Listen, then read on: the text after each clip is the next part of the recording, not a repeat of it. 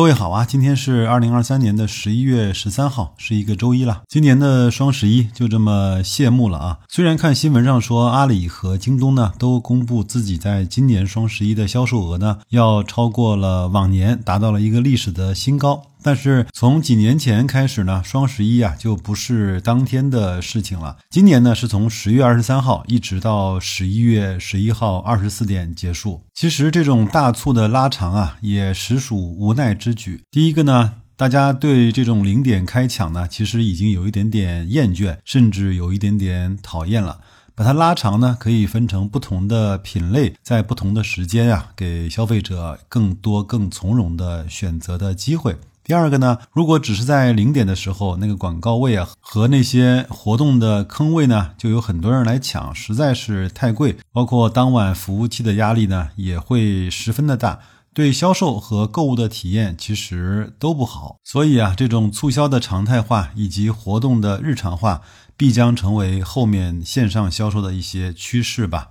比如说双十一结束，我们就要去看看双十二了。双十二还没弄完，就要看看今年年货节该怎么配置了。春节之后呢是开门红，开门红之后呢是家装节，家装节之后就基本上又进入了二零二四年六幺八的准备阶段了。这就是生意，当然这也是我们每个人的经济生活，就是这么循而往复的，就是这么春去秋来，暑走寒至的，年年不好过。但年年也得过呀。我们回到咱们这期节目啊，在跟大家分享估值表之前呢，看看上周几大指数的表现吧。其实表现还是不错的，上证指数上涨百分之零点二七，深成指上涨了百分之一点二六，创业板上涨了百分之一点八八。科创五零上涨了百分之一点六四，为什么体感不好呢？虽然这几个指数啊已经从周线来看已经三连阳了，但是体感依然不好。有几个原因啊？第一个呢是因为是先涨后跌的，第二个呢是很多人啊对这些政策出台之后呢仍有不小的期待，第三个呢是在这一周中啊其实是发生了不少花式的雷，比如说万科的。比如说平安和碧桂园的，比如说高瓴资本减持和立案调查的，比如说最新的格力董明珠和王自如受采访的那一期视频，其实很正常，因为情绪呢就是投资市场上必要的组成部分，也是周期的一部分。我们经常说太阳底下没有新鲜事儿，指的并不是事物没有发生新的变化，而指的是事物背后的人性、情绪、恐惧和欲望，这些都是很难改变的。只不过呢，每一次是披了不同的外衣罢了。如果你对这些完全不了解呢，会十分的痛苦。你经历过一次两次之后呢，就会好一些。就像你第二遍、第三遍看一部恐怖的电影啊，就没有那么害怕了。经历过、反思过，依然会出现相同的情绪。我们至少也知道这些情绪的出现是正常的，它是如何发生的，我们又该如何的克服？白老师呢，并不期待我和各位呢去享受这种反人性的感受，这也是。不合乎逻辑的，就像人类恐高呢，是非常非常正常的一种情绪，是几千万年以来啊刻在我们的基因里的。因为不恐高或者是享受那个高度的人类基因啊，大概率是不会延续下来的。最近呢，我在重新看那本《股票大作手回忆录》，就是杰西·利弗摩尔的故事。他的一生啊，是配得上传奇这两个字的，但是他的命运终点注定将会是这样。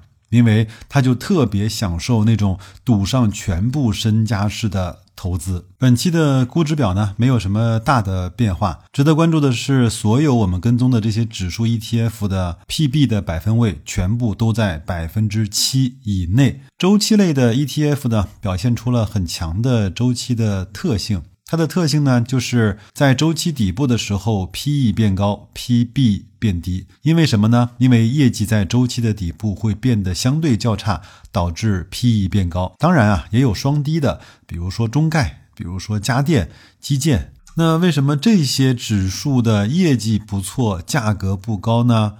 其实也很简单啊，就是资本市场。在现阶段，对他们增长的信心不足，或者是认为后市政策啊对这些行业不太友好。那现实的情况是不是这些行业就真的不会再好了呢？其实我只能说呵呵啊，哪一次都是这样的。我来带领大家去看一下我给各位放在公众号的图文区的券商 ETF 的走势，好吧？在二零一八年，也是在十月底、十一月初的时候呢，它的价格最低来到了零点五八元。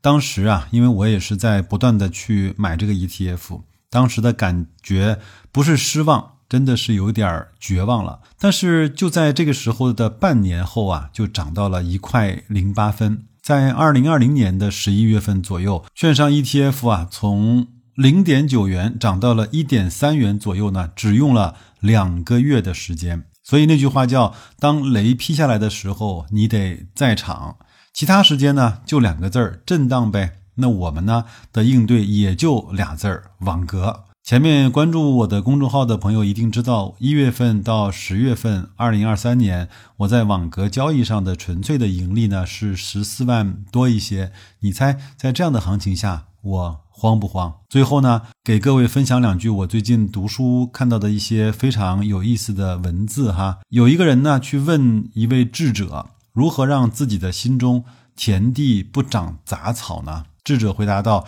你只要让自己的心田长满庄稼，杂草自然就无处生长了。”我的理解是，如果你现在对自己的投资方式还不够有信心，可能啊，你关注的那些杂项事物太多了。如果呢，你觉得还有很多事情值得你焦虑，大概率呢，你的时间没有完全花在真正值得你关注的事情上。我们都说，人生中呢，是读万卷书不如行万里路。那么在投资上，到底什么是行万里路呢？白老师觉得呢，读完书之后自己去实践，实践的时候自己要去做反思。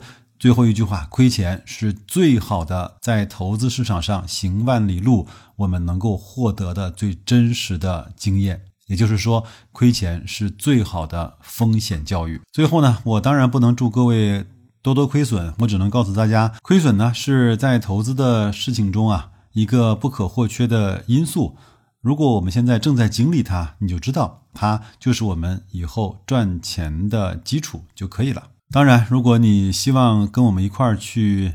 用更靠谱以及更有趣的方式来去打理你的资产，也欢迎你在公众号“大白说投资”底部对话框输入“社群”，拿到免费加入社群的办法。我们在社群里呀，更多聊的是具体的操作方法，以及面对每次所谓的极端情况的时候，我们应该有的那些情绪的表现。那就这样吧，祝各位在新的一周工作愉快，投资顺利，再见。